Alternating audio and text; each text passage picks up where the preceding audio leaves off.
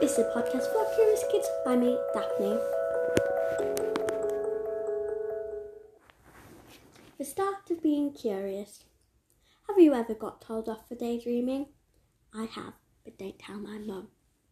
It is good to daydream, but not when your teacher is asking you a question.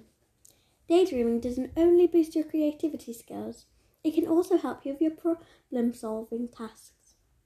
So it is actually good to daydream.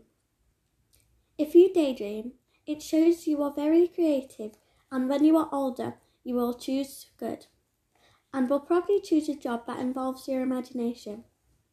The only thing you have to remember when choosing your job do something you love, or, or you won't enjoy it.